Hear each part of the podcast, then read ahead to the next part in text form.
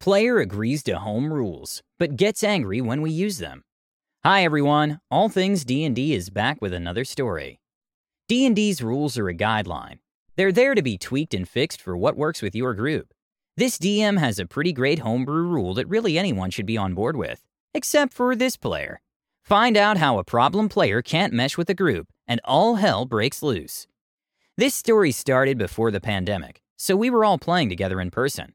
We had just stopped playing a one-year-long campaign because our previous DM couldn't play anymore, and we were longing to have a similar experience once again. I volunteered to be the DM, started organizing the campaign, and we started having a blast. The most important part of this story, we didn't play completely by the manual. We had some homebrew rules regarding some roles and things that we actually changed. This was something that we all agreed on, that we all knew, and that we were used to.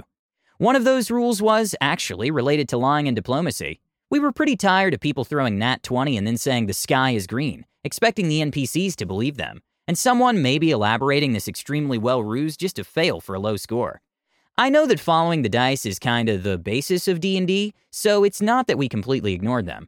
It worked like this. When lying, you had to convince me too. If for any reason you manage to convince the DM with it, you get a +3 on your roll. If your lie is so stupid that no one would believe it at all, you get a -3.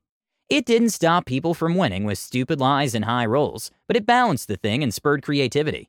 We were mostly a role-playing group. The players went weeks without fighting, actually, because they always managed to avoid the battles in any other way.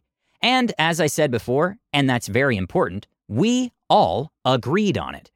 It was well explained. I had a printed sheet with the additional or changed rules and gave it to the players, even those who had played with those rules before at the beginning.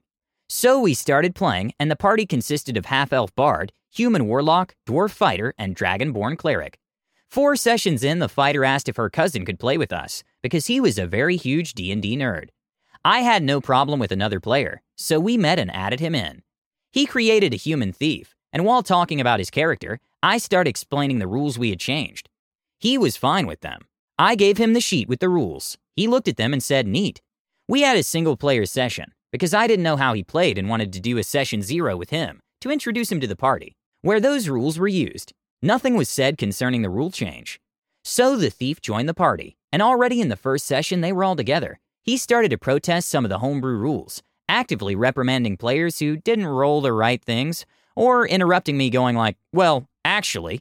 At the end of the first group session, I had to actually explain to him, again, that was how we played the game, and that we had told him the rules even before starting. He was grumpy and still complaining, but he relented. The more we played, I realized he was actually a very problematic player. He always went along with his plans, completely ignoring the party. He didn't like to compromise, tried to attack random NPCs, and he was really against anything that would be out of D&D's canon.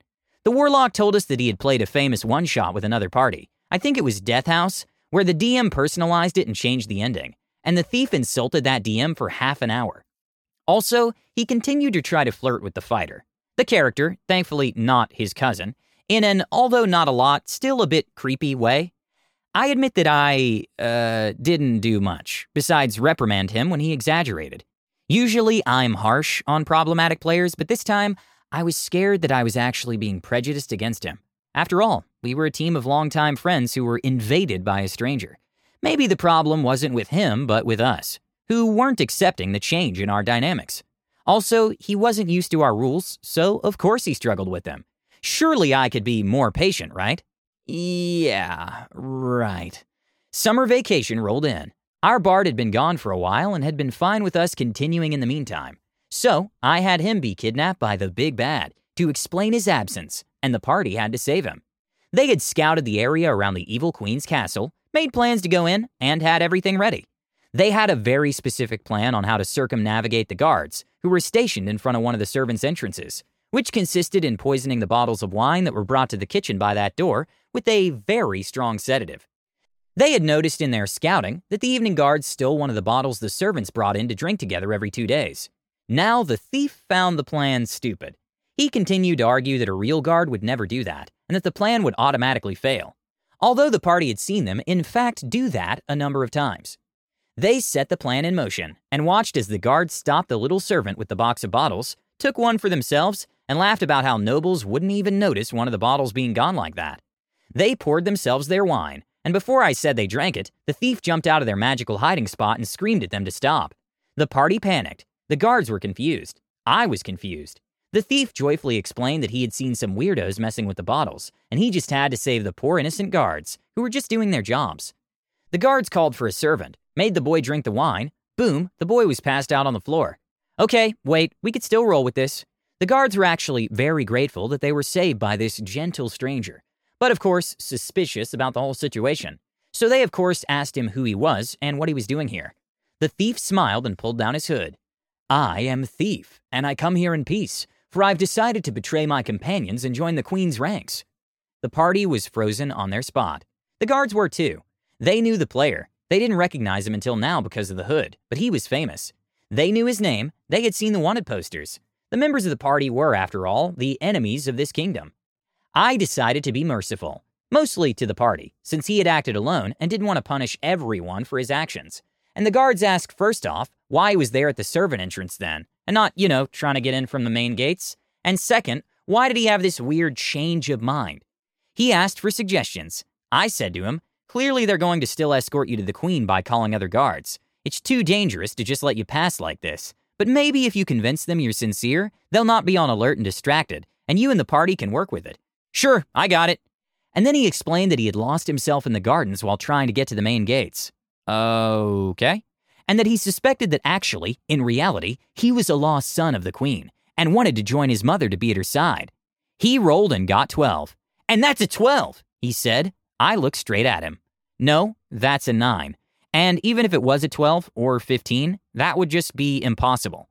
Why? It's not unusual for royals to have bastards around. Yes, but the Queen is just a little older than you, the warlock explained. There's no way that you can be your lost son if you're not a kid. And differently from men, a woman would, notice if she had a baby in her for 9 months and then it got lost. If the prince of the kingdom had been lost, people would know. He continued to protest, so I quickly interjected. Look, the guards clearly don't believe you.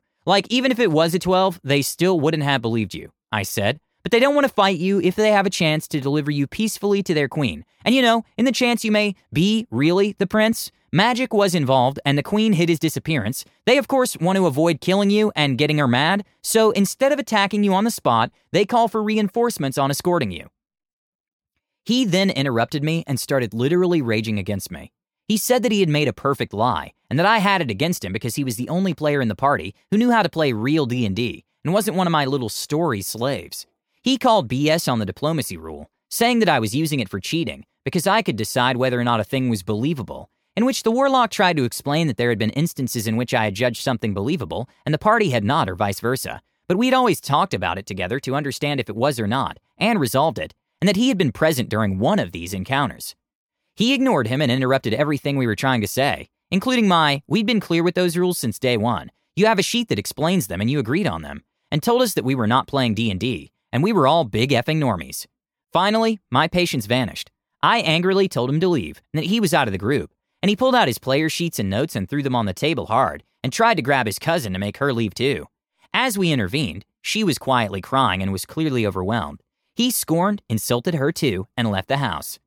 We consoled her, and I was going to end the session there, but she insisted we played. She didn't want this day and the campaign to be ruined by her cousin, so we continued playing. The next session came in. 5 minutes from the start, I was preparing my notes when Thief called me on the phone.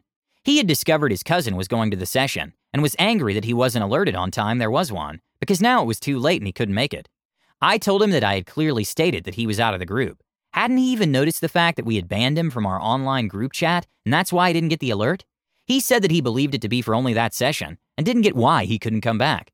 I explained to him that after that shit he pulled, we weren't comfortable anymore playing with him.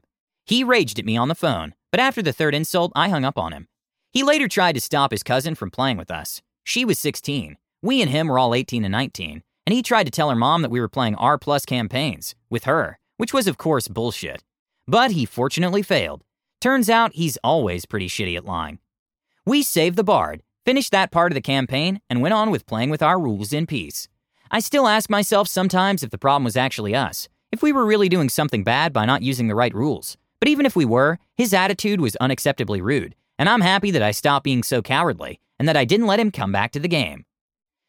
This is pretty clear cut. It wasn't you or your group. He sounds straight up awful. I actually really like that homebrew rule. I've always been annoyed with NPCs believing ridiculous lies just because someone has a good role. You did the right thing in kicking that person out, and I'm glad you and your group are back on track. Please let us know what you think and comment below. Don't forget to subscribe to our channel, All Things D&D. Our videos are posted every Tuesday and Friday, so stay tuned for more amazing Dungeons & Dragons content.